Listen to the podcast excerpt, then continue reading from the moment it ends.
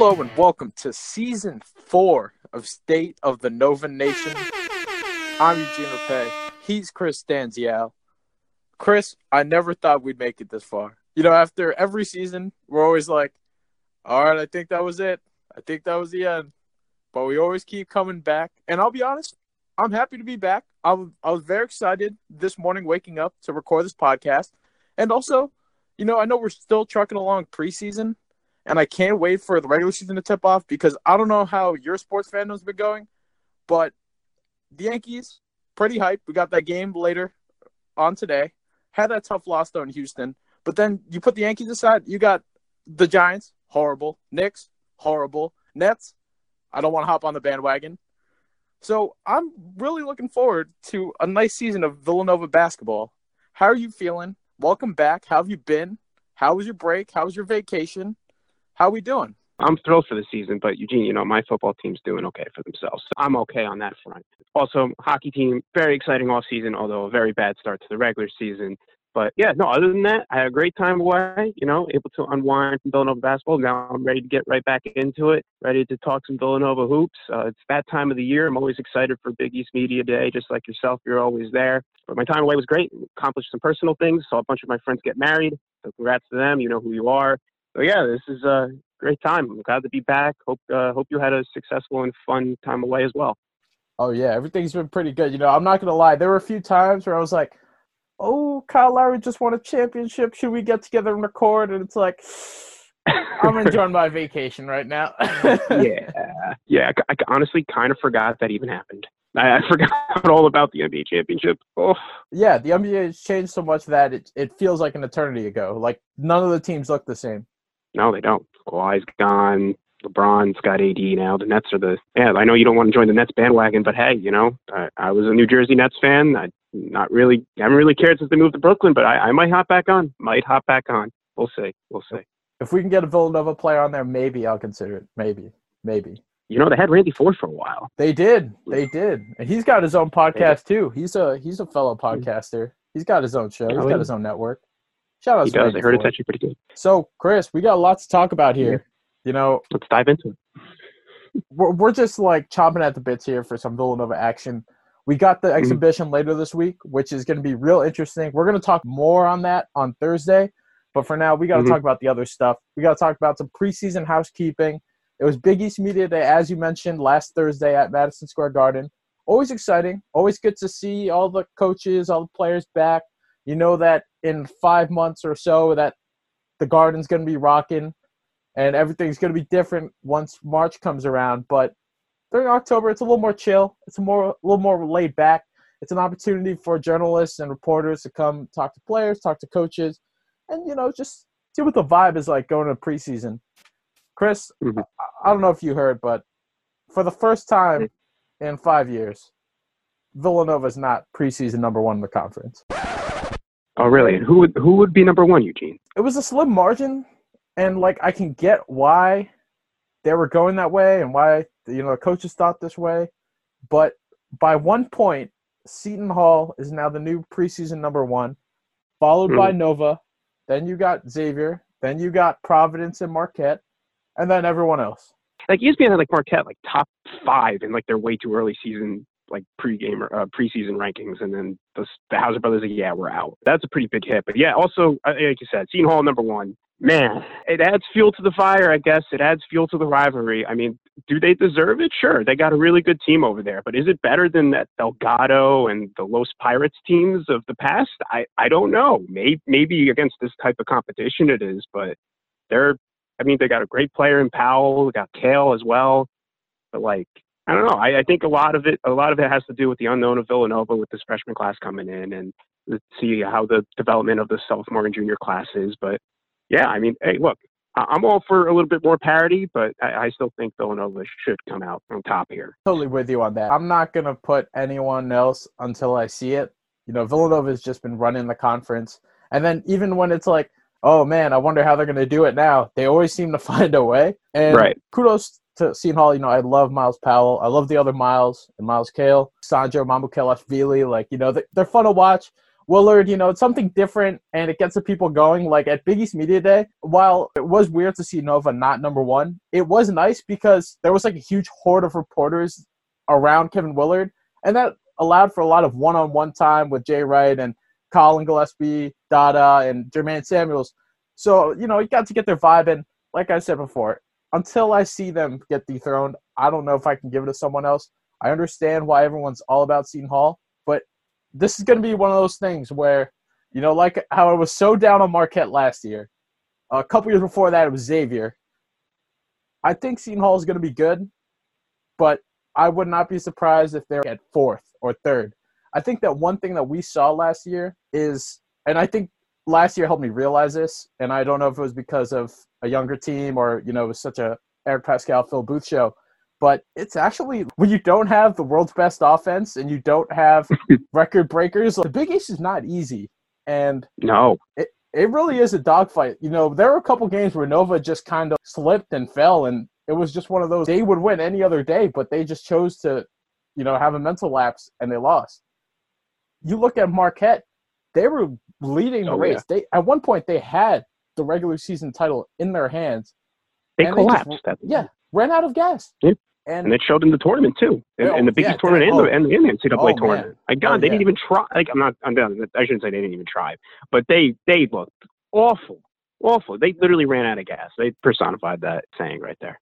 Yeah, and and while I love Myles Powell, you look at the the rest of the team around him. Like you said, is this better than Angel Delgado, Desi Rodriguez, Khadeen Carrington, and Myles Mhm. Powell when they had the core four together? I don't know Right. about that. As good as that was, and as experienced as they were, they didn't really run through the conference, or they didn't make as much noise as I thought they would.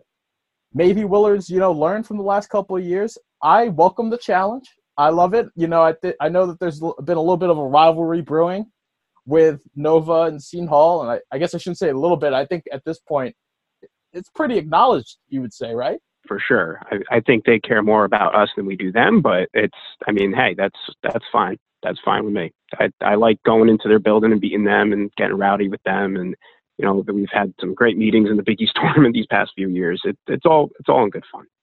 I do hate them though, but it's it's all good fun.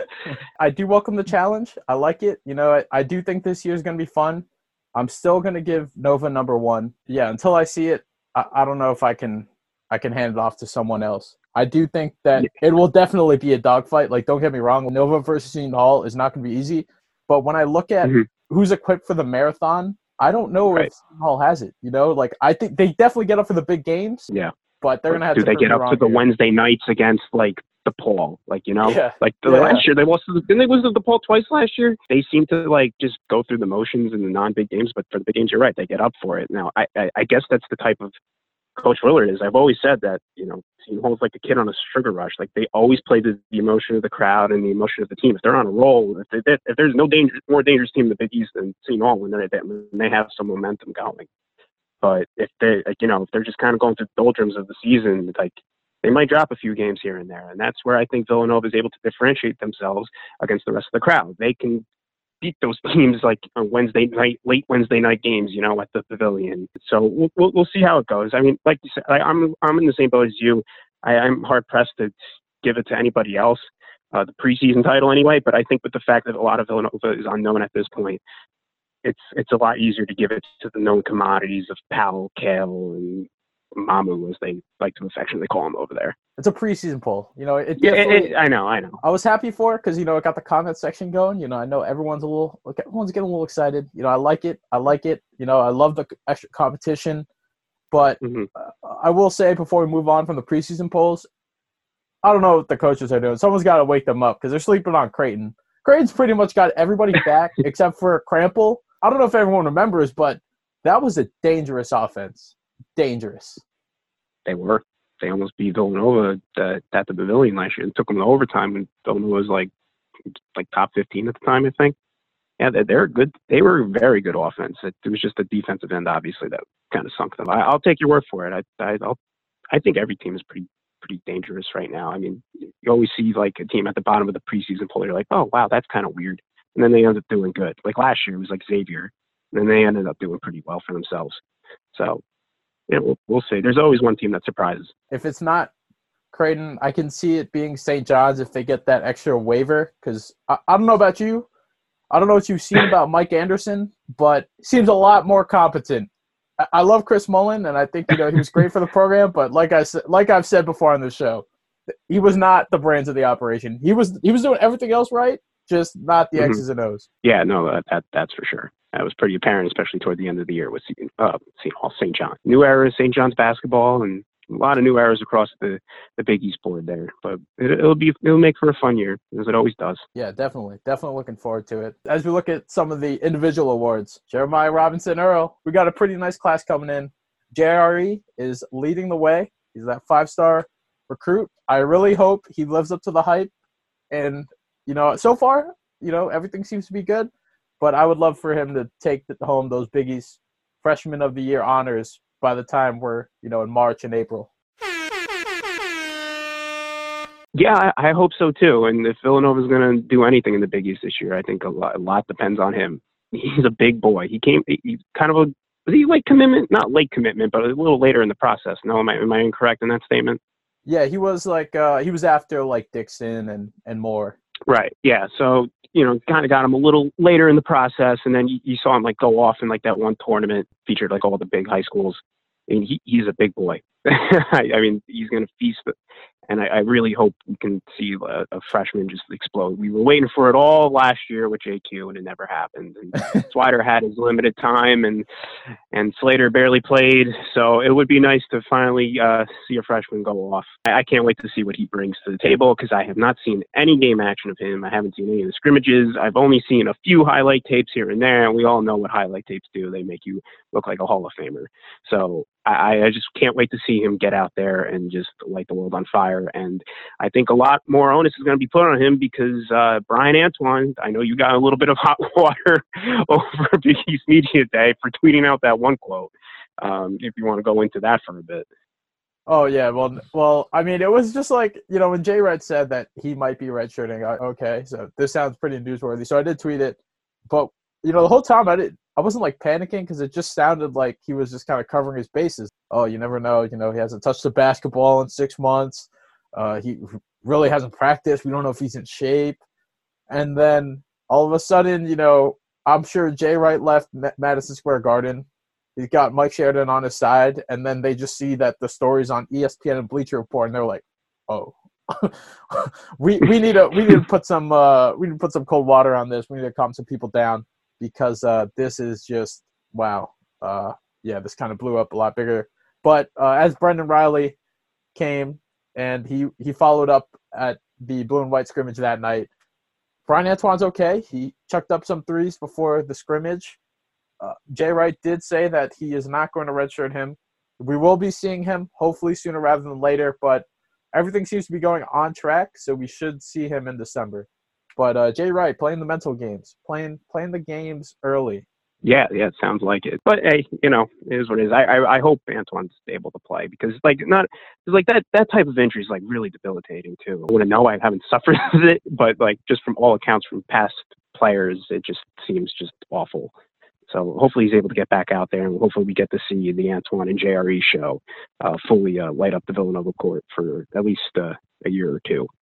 Besides, you know, I mean, besides the injury with Antoine, I mean, obviously with Jerry, we're going to need the big big minutes up front. I mean, obviously with Paschall gone, you're losing a big chunk of minutes in the front court. So Jerry coming in, and you got Samuels, you got DCR, you got your your usual suspects there. You're gonna need all these big minutes up front, and JRE right now is the prime candidate to take over for the lost minutes from Paschall. Um, I mean, well, obviously Saddiq Bey too. Can't forget him. Just want to throw him in there before I get yelled at. So I mean, but JRE right now, prime candidate to take over, and he's gonna he's gonna have a lot of uh, responsibilities early on. But I think if there's one freshman to do it, he can. But we said about JQ last year, so I'm gonna be a little hesitant this time around. But I trust. Yeah, it was tough because last year's incoming freshman class, like I was so hyped for it, and you know me, I was ready to die on JQ Hill. But oh, uh, me and you both, buddy. uh, it definitely taught me to be a little more hesitant this time around. But I'm I'm not gonna lie, you know, as we get closer to the season, I'm ready to go all in on this class. I'm very pumped up for this class. I really think that all five guys can be something at some point, whether it be this Mhm. season or you know over the next couple of years. But uh, I'm really excited to see what this class can do. It's it's definitely Jay Wright's best in I think the the 09 class is technically ranked like 0.03 higher according to 247 sports, but uh, it's it's Mhm. one of his highest all time. Yeah, you know, I, before we were recording, I was kind of thinking about. it. I was like, wait a minute, when was the last time they had like big, big time class like this? I mean, last year was kind of big, but then obviously it flamed out. But yeah, I guess you know, 09 with what was that? Oh, that was what, what Wayns, Yarou, Yeah, yeah, Cheek. yeah.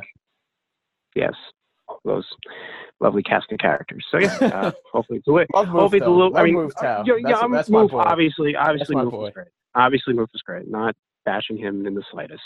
I'm- I'm not really bashing any of them really, but it's you know we, we all know how that ended up. Uh, Yeah. So yeah, let's hope let's hope it's a little bit better this time around with a little bit more winning and no 11, 12 replicas. And you know, just rounding off the last of the individual accolades. Uh, I don't know if you saw, but the preseason All Big East teams. While uh, I know a lot of people are clamoring for Saddiq Bey, and totally understandable. You know, Saddiq Bey was great last year, and he really stepped it in. You know, he was one of those unheralded guys, or no, I shouldn't say unheralded. He was like the late addition to the recruiting class because he decommitted, and then Nova Right. kind of snagged him, and then you know everyone was looking at JQ, Swider, everybody else, and then we heard about the UNC secret scrimmage and how he lit them up, and then it was like, who is this guy? And then all through the preseason, everyone was hyping him up, and he delivered. You know, he was he was one of those guys who stepped into the starting role and, and really did a pretty good job, especially early on. But Mhm. the all Big East preseason accolades went to Collin Gillespie and Jermaine Samuels. And yes, Bey should have had his props too. Like I understand why people are upset, but I'm actually looking at this very cool. I think this is very cool. If you look at how far Samuels and, and Gillespie has come, you know, there were times we, you know, they've gotten their Yeah, flack. We've dished out their flack. But, Yeah. you know, just like Collin Gillespie, when he when he committed, we were like, uh, okay, uh, I, don't- I don't know Yeah. about this guy. And then Yeah, Jermaine Samuel's freshman year, where he just kind of looked like a deer in the headlights. But you know, Mhm. seeing how they're considered the two best coming in, and they're going to be part of our senior, I shouldn't say senior leadership, but the veteran leadership. It's pretty cool to see how far they've come. for sure. It, it- I mean, yes, it's just a preseason poll and whatever, but it is it is a little uh, benchmark, I guess, to see how far they come, as you've eloquently put there. Uh, yeah, Gillespie, like you said, kind of an afterthought in the whole big thing, and he played pretty well his freshman year in limited minutes, and then last year expected to take on a bigger role, and he did okay for himself. He had he started off all right, then he had a, a really bad stretch in the middle there, and then kind of toward the end of the year, he was up and down.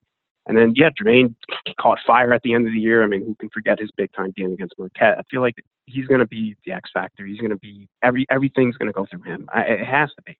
If he can just take that next big step, it's going to be Villanova's going to just you know same old Villanova, and it's looking like Gillespie's going to be running the backcourt too. So hopefully they can live up to their preseason uh, billing and Villanova can win a few more games here. But it's uh, it's great to see that they've developed into these type of players that honestly we did not think in the slightest they'd ever become.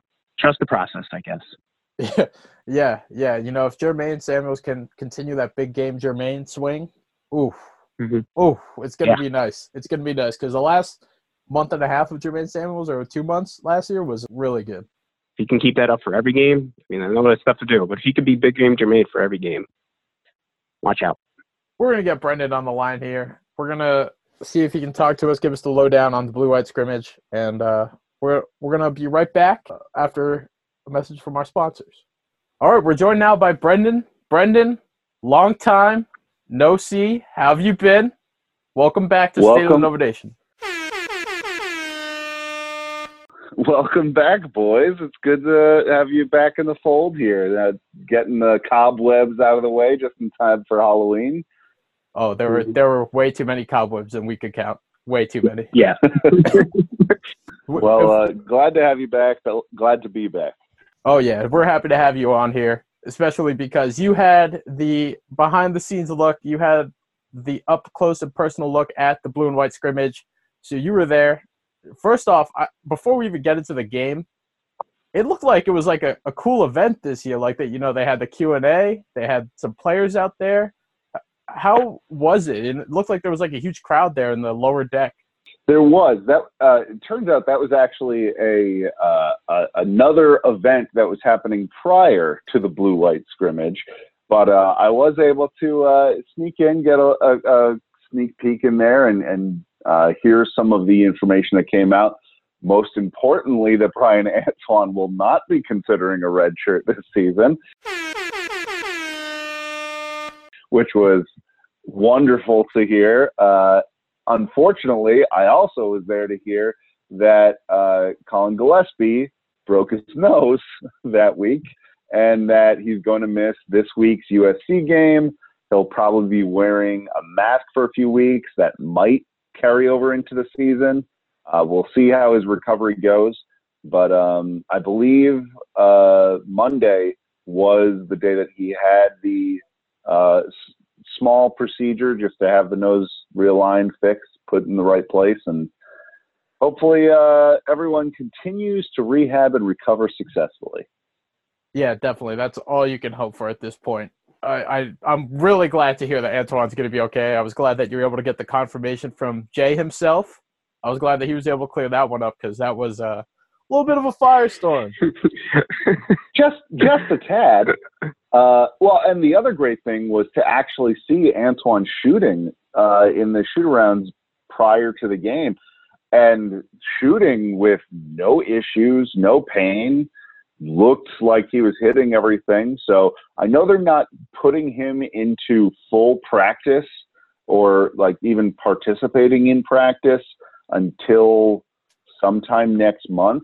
But uh, it certainly looks like he's going and doing basketball activities on his own or in some manner. I, am by no means a doctor, but I would say that his recovery is uh, progressing well.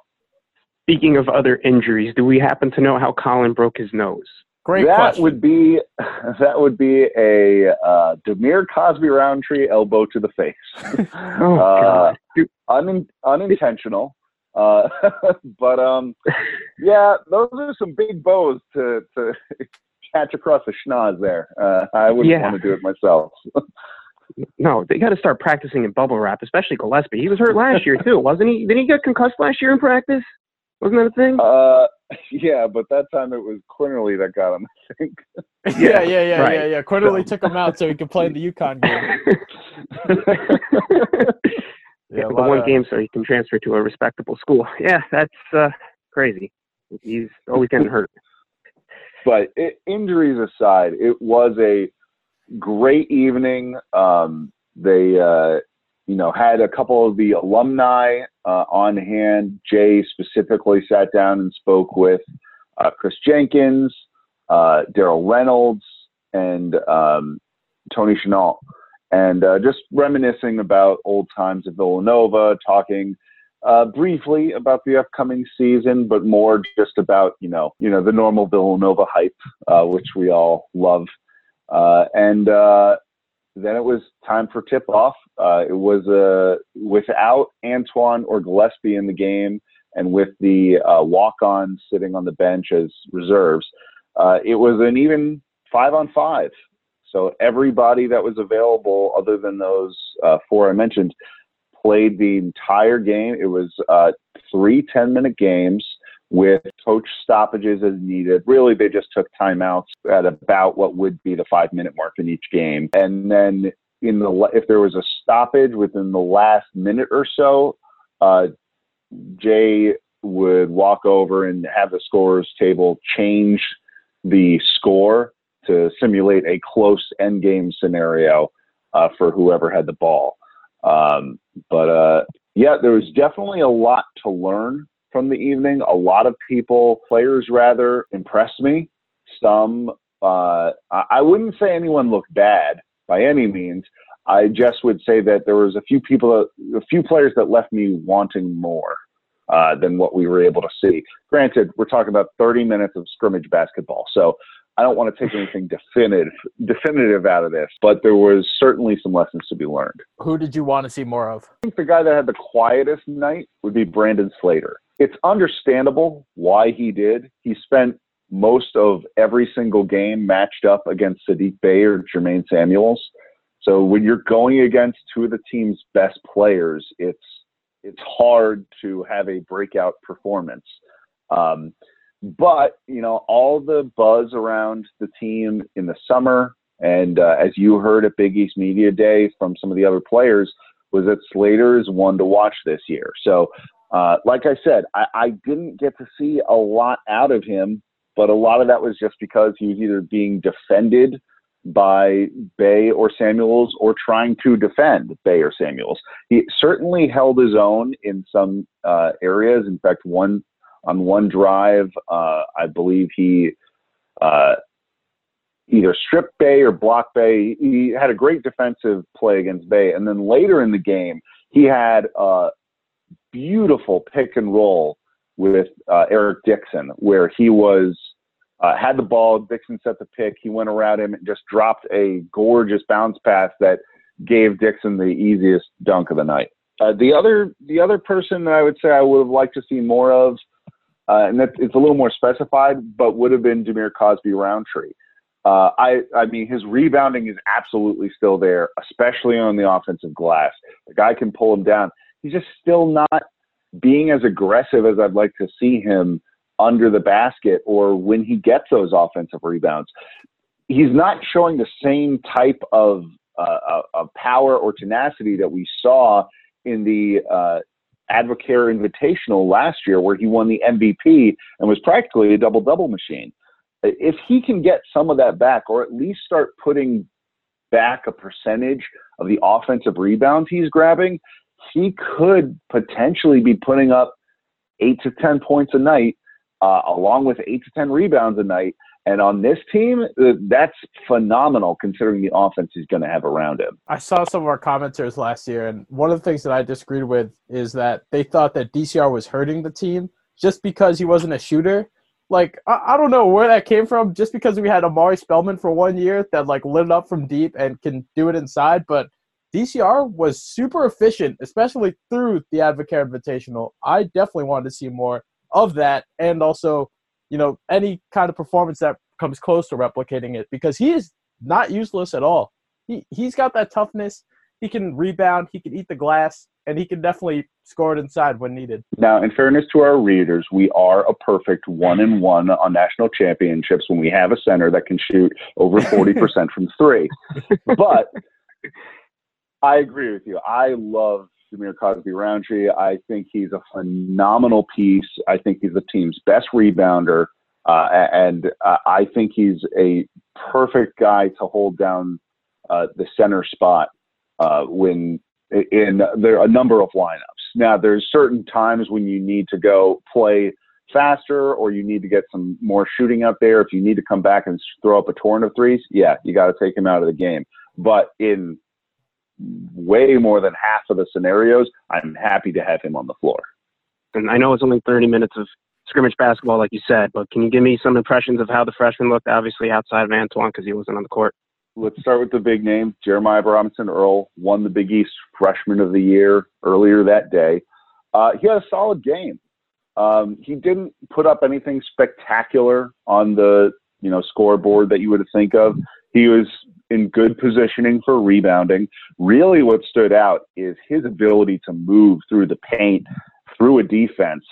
The guy looks like he's doing ballet out there while everyone is standing still. He spins, he cuts, he moves. He has phenomenal footwork for a freshman. The one thing that I would have liked to see a little more of, and I think can develop throughout the year, is when you watch the film of him at the high school level, and even in the under 19 games in um, overseas, he was a phenomenal passer from the inside. And I was starting to get ideas that, you know, could Villanova start running its offense through the center like they did when Daniel Ochefu was in his senior year? And I, I got really excited at the prospect of that. From what I saw today, his handle, his uh, his passing ability on the interior wasn't as strong as I uh, thought it might be right off the bat.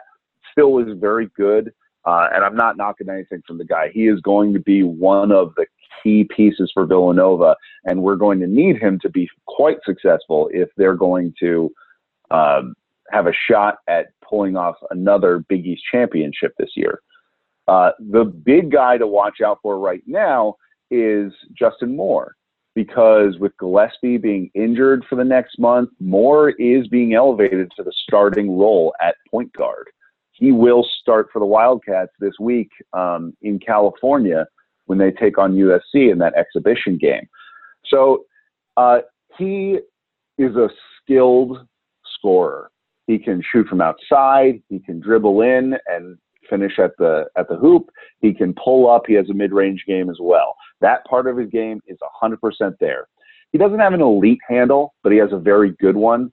Same with his passing, but he wasn't a true point guard coming out of high school. So I think that's something that will develop more as he becomes more and more of a ball handler at the college level. The bad news about that is, you know, you are going to see some fresh, some rookie mistakes.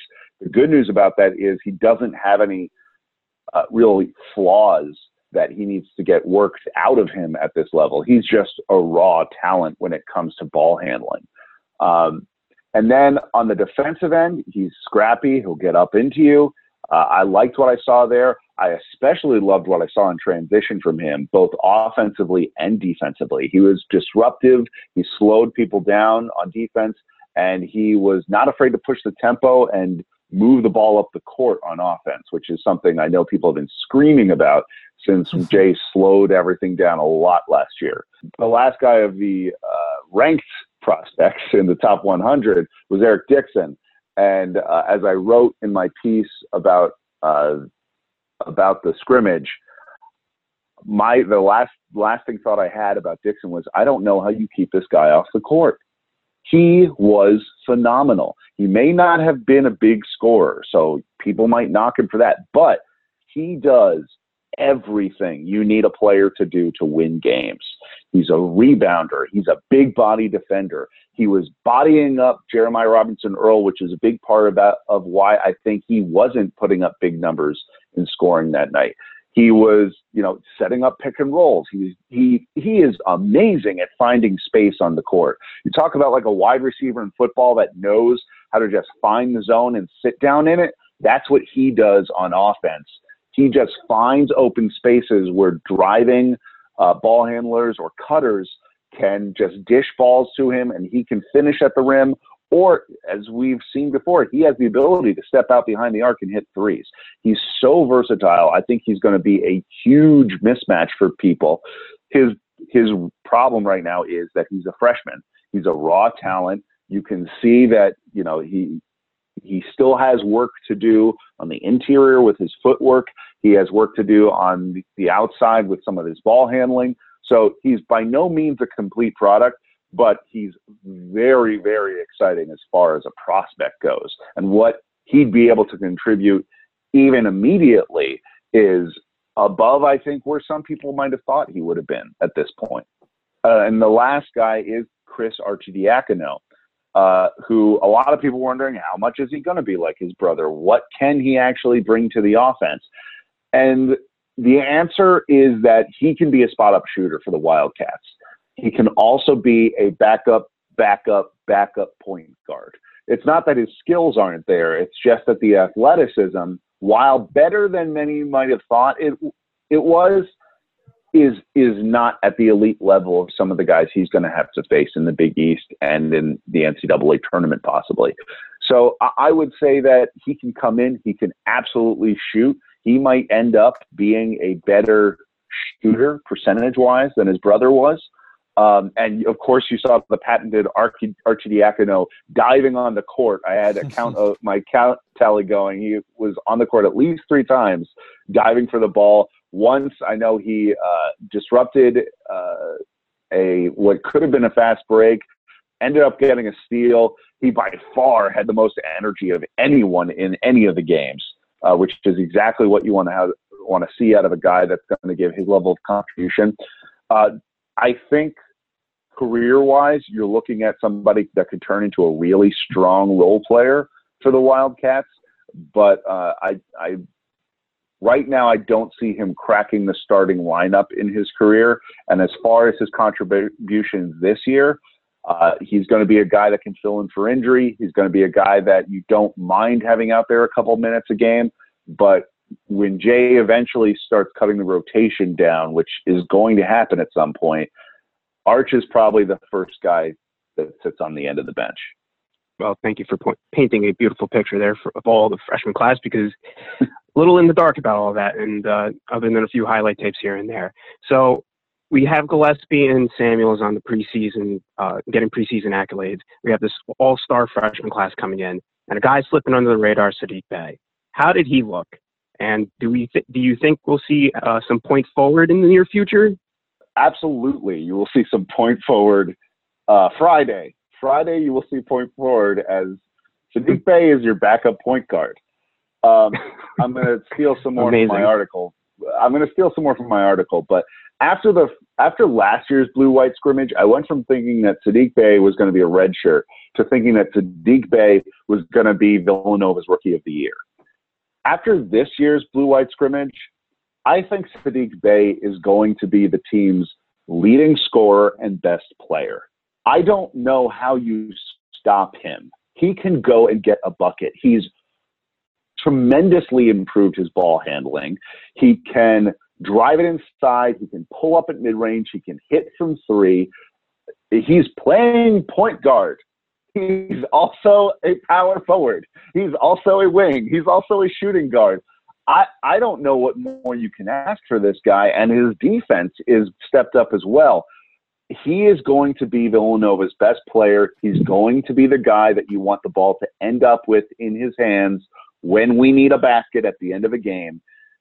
Saddiq Bey, the rumors about him being another possible wildcat cat that could leave along with the one and done candidates, I think that talk is real. I don't know if it actually happens.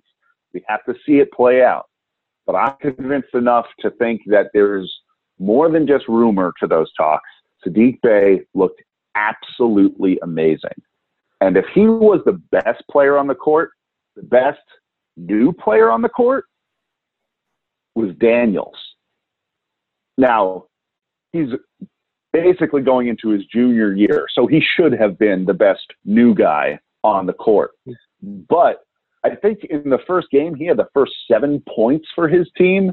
Uh, he he just looks like a guy that is going to be when he's able to finally join the Wildcats, not just a role player, but a guy that could start for Villanova. It would not surprise me if he is a starting guard before he graduates. Um, he just looked that good, and he can flat out score. Uh, the defense is, is solid, still needs some work, but he can flat out score. Brendan, you are getting me so excited right now. You have no idea. I'm like standing up right now. It's like I, yeah. I'm like I'm pumped. I love versatile positionless basketball. I love Giannis Antetokounmpo. And I swear, if we see Giannis Bey, I'm gonna I'm gonna lose my mind. I'm gonna lose my mind. I am so hyped. I can't wait. I can't right. wait for this USC exhibition. I I did not say that Bey is Giannis. I'm not. No, no, yeah. Oh, definitely. No, no, no. NBA MVP. Oh no, no. But, I'm just I'm just going off the whole like he can do anything out there, and he could be that guy. He could be that guy. He he can be. He showed flashes of it. Again, it's a 30 minute scrimmage. Yeah. let's let's not confuse ourselves by imagining that these guys were playing at top speed. Oh yeah, but no, I know I, I have to but, hold myself back a little bit. Right, but he absolutely was able to beat his man. Um, and in the first game, he he won the first game for his team with a buzzer beater uh, when he was going up against Samuels as the guy defending him. So he he can do it. He can go get a bucket when Villanova needs him to get a bucket. Um, as far as the other guys, we didn't see Gillespie. Samuels looked great. He looked exactly as you want him to look. It it he looked the same as he did at the end of last season. Samuels just showed such tremendous improvement in such a variety of areas that it kind of uh, overshadowed what Samuels could do. Now, Samuels, for his part, took advantage of a lot of good plays, was finding his way inside the paint, was dunking as if he was trying to rip the rim off the backboard or that it owned his owned him money or something to that extent because it, it was phenomenal watching him play. The question for Samuels is going to be how much further he steps up. the most impressed I've been with him this summer has actually been in the Pan America games, where he was basically playing shooting guard and looking phenomenal doing it. In fact, I think wing or shooting guard is really where we want him to end up this year because he can shoot from the outside, he can beat his man off the dribble and get inside. And uh, at the scrimmage, he was showing the ability to to pass off the off penetration. So if he can continue to develop all that, if he can continue to add elements to his game, he's going to be even better than the uh, big game Jermaine we saw last year. Hold on. I haven't even mentioned Cole Swider yet. Because this guy, of intergalactic range, is it finally showing? so here's what happened. And I think this is going to be true of Swider all year. He's not going to start for Villanova. I, have heard rain, rumors of that. His defense isn't there on the perimeter. He's solid inside, but in the first game, he wasn't hitting anything. In the second game, he hit his first shot. And then he couldn't not hit shots.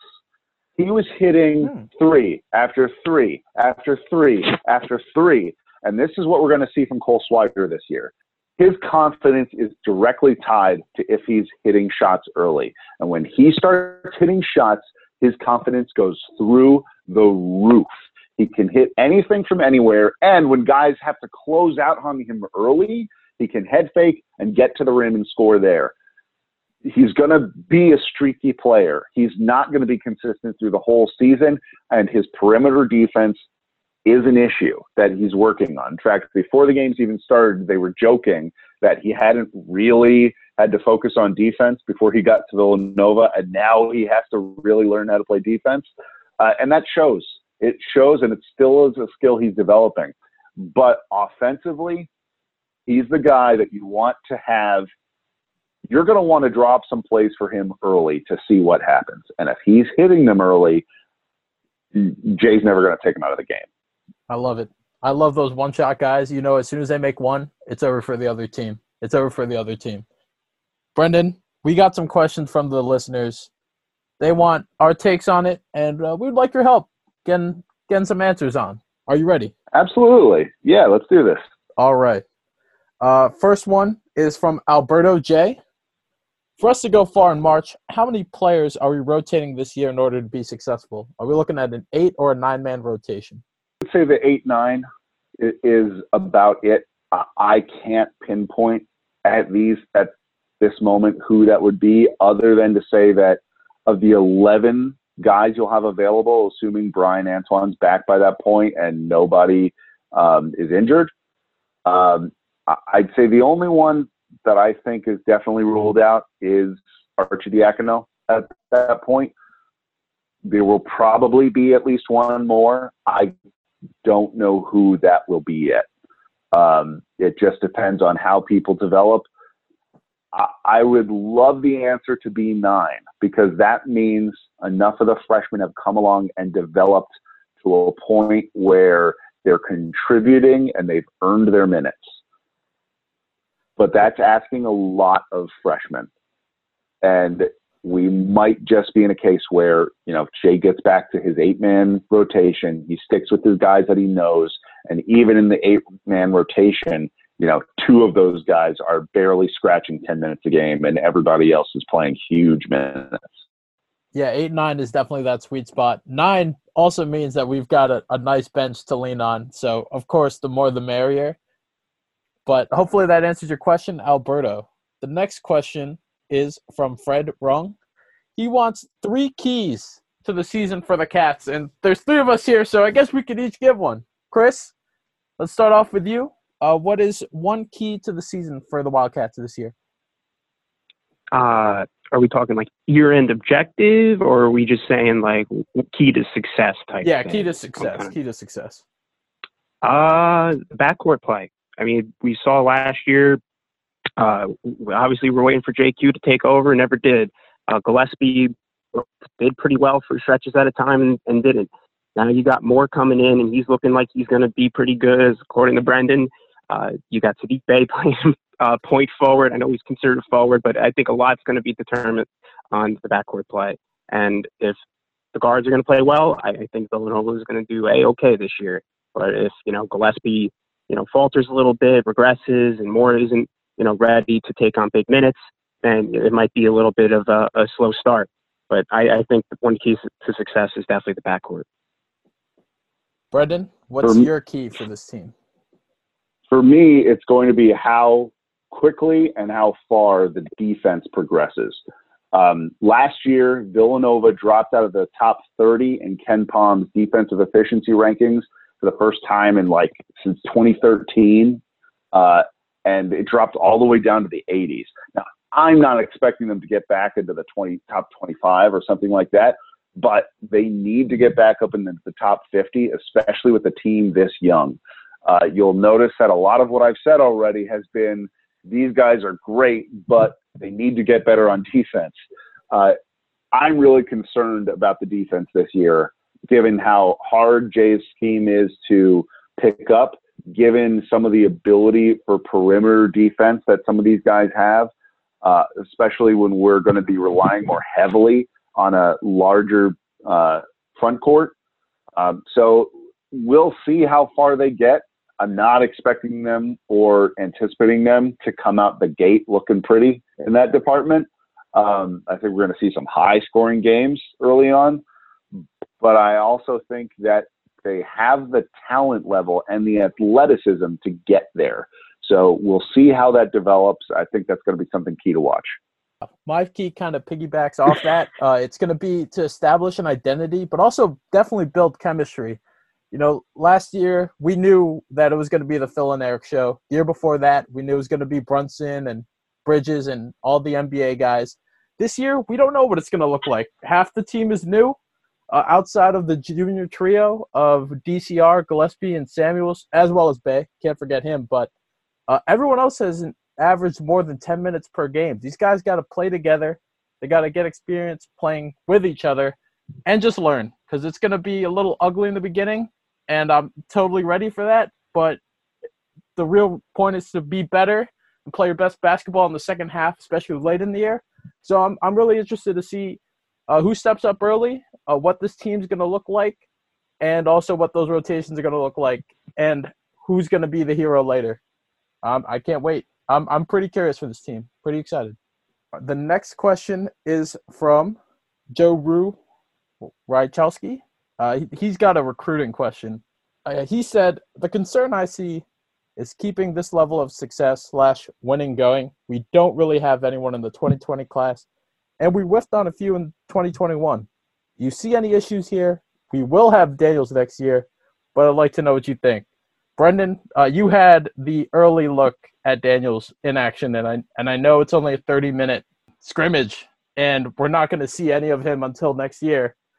But do you think we're in good hands for next year recruiting wise, with him being eligible? I absolutely think we are. Daniels was looks phenomenal. He's going to be a great addition next year, no matter what. Obviously, we're in a wait and see mode with the guys that are currently on the team. No one other than Tim Saunders, uh, the walk on, is going to graduate after this year. So we'll see who the NBA comes calling for. And to them, you know, obviously, if you can go in the first round, go. That that's what we should be hoping for all of our guys that they're playing well enough to get selected in the first round of the NBA draft. Uh, and then we'll see if Jay brings anyone in on the 2020, 2020 class because of that. Right now, that class recruiting is empty by design. There's one or two guys that could come in on the back end that are lower rated recruits, but are the type of recruits that Jay Wright likes. You know, they'd be stopgap fillers. But my guess is he's going to Jay's going to save those scholarships for this 2021 class that he's working on. As far as missing on some guys there, like uh, he, I, I assume he's talking about guys like Devin Askew, who Villanova seems to have fallen out of favor with. Uh, I wouldn't necessarily call that whiffing, though. You're to get tied to a, a Villanova's been tied to like 10 or 15 top 50 recruits. You can't bring in 10 or 15 guys. You're you're gonna not you're not gonna get all of them. That's just silly. Um, where they have been getting a lot of play action for a lot of action with recently is guys like uh, uh, AJ. Uh, I'm Griffin. spacing on his last name. Yeah, Griffin. AJ Griffin that you were up to see recently. Uh, guys like Langston Love, uh, who's a, another really good shooting guard prospect. I, I think Villanova has a lot of interest in. Then there's some other four-star guys that they've got a, a lot of of uh, built-up relationship with. Unfortunately, I don't have my recruiting article in front of me right now, so I, I can't speak to everybody's names. But I feel pretty strongly about the 2021 class and that the success that Jay had in this current freshman class is going to continue to carry over to that 2021 class. At some point, when you know when you don't have any seniors and you don't have the NBA pulling four of your guys off the team, you're you're going to have a year when you don't add anybody because we just added five guys. we we just don't have the scholarships to keep adding people. We just don't have the spots. And as for 2021, it's too early. Still a lot of time. I think I think we're still good. Not panicking yet. Not panicking yet. Yeah, I wouldn't even use the word panicking. We're in a great spot with 2021. Yeah, it's like you know we we're tied to the good guys. Uh, you know Jay's been making his rounds. Um, there's plenty of time to work, and even if we quote unquote continue to whiff, I think we're at the point now where we can just kind of just show up. Yeah, yeah, we, we have that type of clout now. Last one, real quick. Um, so this is from Count Villain the fifth. Uh, would you rather have a random kid in a fursuit or a living, breathing wildcat? Why can LSU have nice things but Villanova can't? So, Chris, live wildcat or a kid in a suit? See, I'm always for the live animals. Like I'm all for it. I'm all for chaos. Like just to see that thing potentially get loose at one of the games would be pretty funny. Um, no, that'd be awesome. Uh, no, I I would love a, a live animal, like like the the Georgia bulldog. Like I know that's like a cute little bulldog, but like come on, like how could you not be for pro live animal? Like that would be so cool. I don't know. I don't want someone getting heat stroke in a fur costume, but uh, what do what do you have to say about that? It's a good point. First of all, if we were to do a, a live wildcat, I wouldn't even. Which cat would you choose? Would it be like a, a lynx? Would it be like a an ocelot? Like So- what, what are we looking at here? I, I saw this question on Twitter and I went and did some research earlier this evening. Um, Villanova's Wildcat most resembles a bobcat. Villanova actually had a live Wildcat Yeah, up through the, the 1950s. They had four of them in total. All of them were named Count Villain, Count Villain 1, 2, 3, and 4.